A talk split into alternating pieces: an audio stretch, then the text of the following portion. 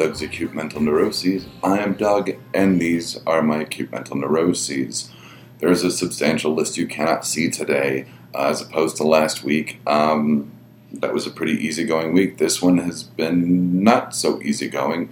Um, nothing horrible, um, but just a lot of stuff I kind of want to talk about. Um, let's just uh, start off with uh, the you know the, the day job, and uh, it's going to get a little uh, deep into the personal stuff uh, later on. Uh, the day job resolutions are, are starting to emerge. Um, we're starting to uh, hire replacements for the people that aren't working out. Um, I've talked previously about like you know constraints on time. personally, um, having to work a lot of hours, being stressed, having to play referee. Um, with people with a right versus wrong mentality and a win or lose mentality. It's not a game, we're a team, it's business. I I'm just as guilty of it uh, for the most part, um, and maybe that's why I'm so sensitive to it from other people. Um, but I've had to say, like, look, it's not about winning or losing here, guys. This is this is what's going on. It's a business. We need to work together.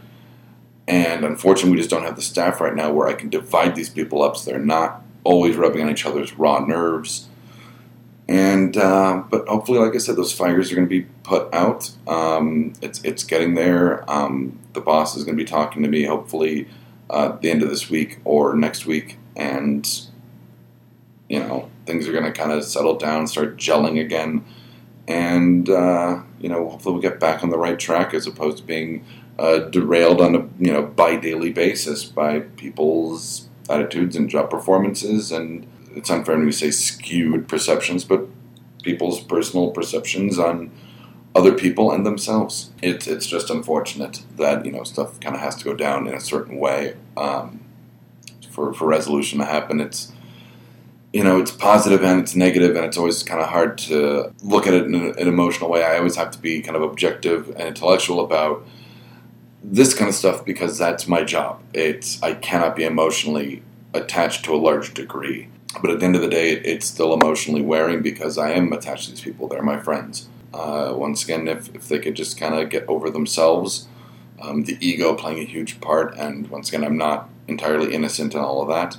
But, you know, through the therapy, I've learned how to deal with things and progress. And these people haven't. And it's wrong of me to project that onto them. And, um, but at the same time, if you're not working, you're not working or if you're working wrong and you've been told repeatedly and you don't correct that, then that's a problem in and of itself. So uh, that's the day job. So kind of a dark cloud, silver lining, silver lining, dark cloud, depending on what way you want to look at it. In terms of uh, my personal life, there's some good things, there's some bad things, or some ambivalent things, I should say. Um, one of them is I'm still in a holding pattern about some of the uh, hopefully good news I was hoping to receive and it's just bureaucracy at its best, or worst, depending on how you want to look at it. Um, but I'm in a holding pattern. But otherwise, everything's fine. I'm doing what I should be doing. I just met with a you know court officer, and they think I'm doing fine. And I ended up talking about some of the therapy, and they were like, "See, you're hanging on to it." Like, because some of the people that come into this office, they don't do that. It's in one ear, out the other, or they're irresponsible, or they just don't care, or they think they won't get caught, and I went to jail for something and I don't ever want to go back. It's not fun. They don't call it fun, they call it jail.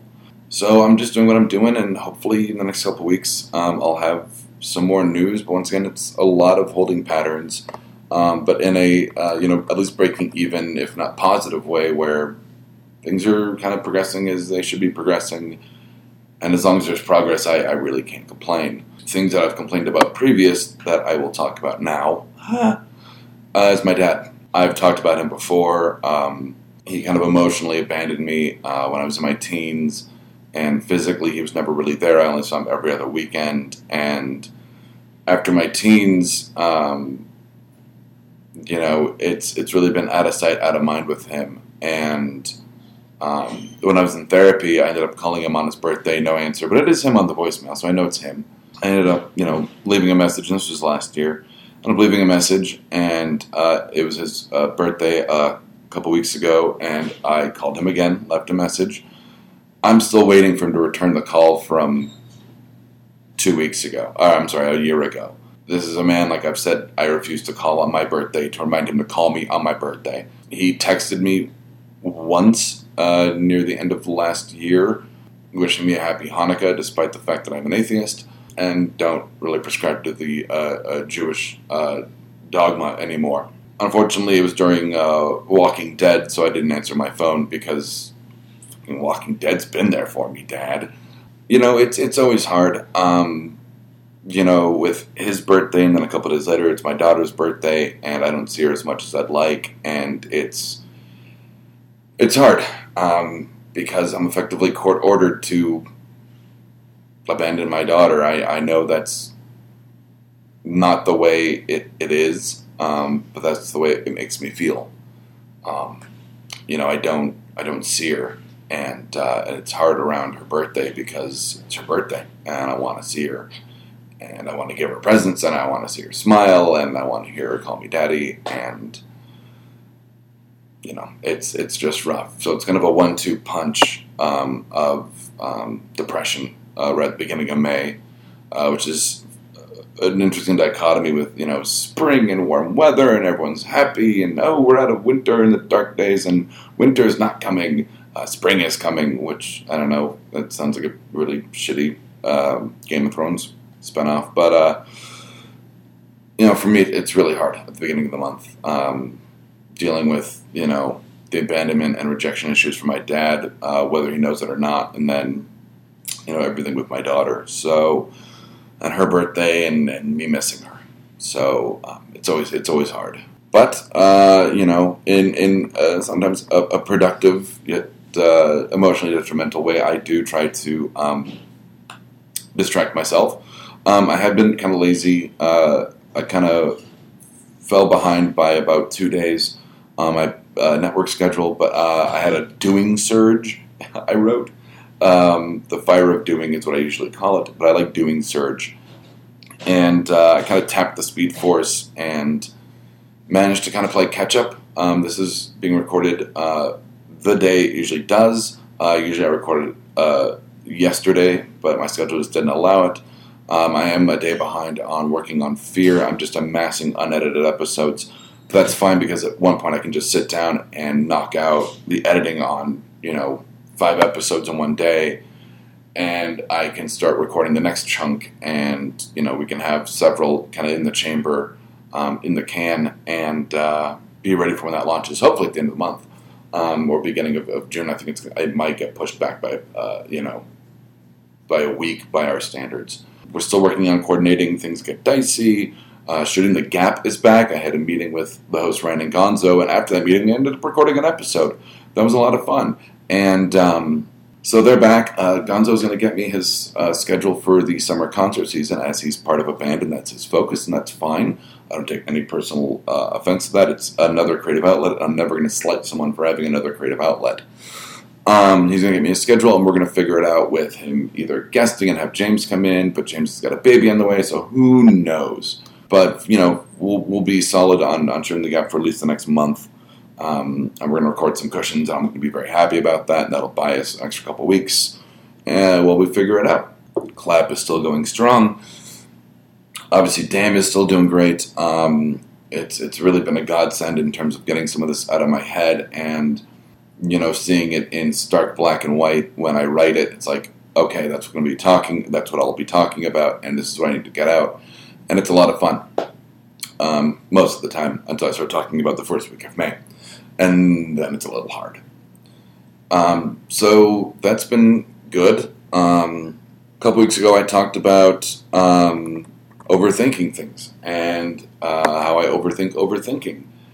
And it's just one of those that I think it's detrimental to me to overthink to an extent that I do because I end up overanalyzing things or I end up almost um, interrogating someone because I'm overthinking their answer. I'm overthinking my question. I'm coming at it in a way that is um, a little brisk when, you know, I, I don't think, you know, in my head I'm going, well, I wonder why they're doing that. And my mouth goes, why are you doing that? That's not the right way to ask. And then I start overthinking the whole conversation when they get defensive, and I'm going, why are you defensive? And then it just turns into a thing, and I start over analyzing and going, well, this is how this breaks down. They're going, well, no, and I'm going, well, let's get back to the point. Why did you do that? And it's like, well, now we're back to point A, but we're still in an, interrogation um, sense. And see, I'm overthinking it already. So um, I just need to think about things, not overthink them. Um, part of that is it just creating undue stress in the day job, in my personal life, with the network. Um, you know, I kind of beat myself up, and this is something I've talked about in therapy where I'm very hard on myself. Um, and part of it is because I feel responsible for a lot. And I am, but some of this stuff is not time sensitive. I'm not beating myself up over that I got kind of all my ducks in a row to update the website, and I still haven't done it. All my ducks are in a row. It's ready to go whenever I want to do it, and I'm not going to kick myself if I don't get it done this week or last week or possibly even next week. I'm just not going to do it. Um, there's no point. It's not time sensitive. I'll get to it when I get to it. And, you know, lately I've been kind of developing a personal life. I've been going out. Um, and that loses me time on working with the, you know, working with the network um, in, in, a way of, you know, losing a night of, of um, HTML coding to go see a friend's show or go see a movie. And part of it is sometimes I just want to relax. And until everything's settled with the day job or the network takes off to the point where I can do it, you know, more full time and have entire days as opposed to just doing bits and pieces uh, before I come onto the day job and bits and pieces after the day job or just trying to relax after a day at the day job. I'll, I'll, I'll get there. But all my ducks are in a row, and that's good enough for me. And I'm not going to overthink things. I'm not going to get too hard on myself. I know it started out with overthinking, and I'm talking about, you know, being an opus dei and just hitting myself in the back while I, I chase down dumb leads based on the Mona Lisa. Something I overthought was that um, we've been playing D and D um, inconsistently of late. Uh, we took um, we were going to take we are always going to take a week off during the month so I could play a different tabletop game, which would be things get dicey. Um, and it turns out, you know, one weekend, you know, someone had made plans like two months ago, and we just we haven't played in like three weeks. And I start thinking about like, well, are they getting bored? There's an oven buzzing in the background right now. There's the door. You know, are they getting bored? Am I doing a bad job, or am I doing a good job? And it's just they're not committed, or you know, is this going to work because everyone's got their own lives, and it's like we plan Saturday nights, and that's a big night to go out. You know, and I don't mind taking the the one off, the bye week, but you know, it's it's it's fun to play where we've got people who are jonesing to play.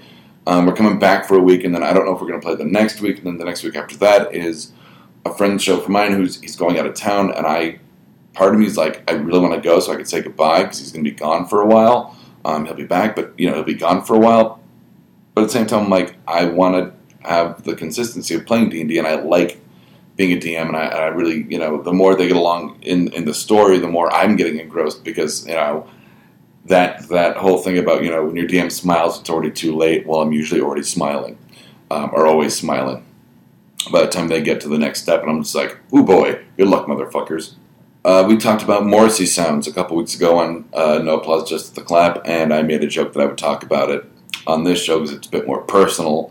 Um, and we were talking about making Morrissey sounds. And what happened was um, Deb was talking about um, some intimate issues um, and guys being quiet during sex, and how you know you can always practice making sex sounds when you masturbate um, well, I have a roommate, and it's very difficult for me to do that.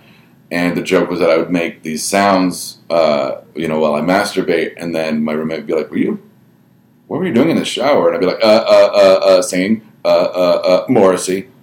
And she just started laughing, and because if you listen to Morrissey, it could be sex sounds, or it could be uh, someone singing in the shower. So that was the Morrissey sounds joke.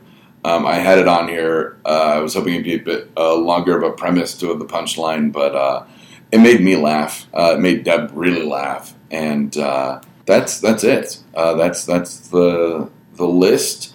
Um, I'm, I'm, more going from the list now than um, time constraints or hitting a mark.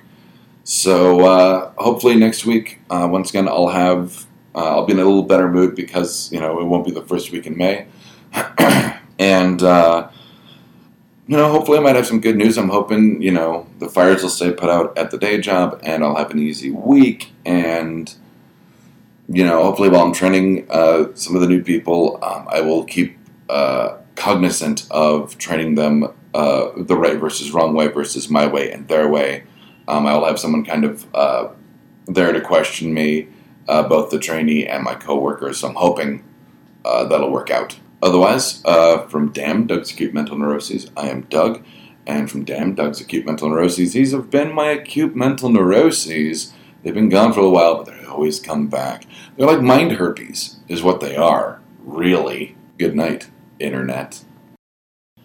This has been a Blood Alcohol Content Network production. Executive producers Deb Barnett and Doug Nickber. You can find us at www.bacnpodcast.com and BACN Podcast on Facebook and Twitter. Thank you for listening to the BACN, your home for almost bacon and banjo!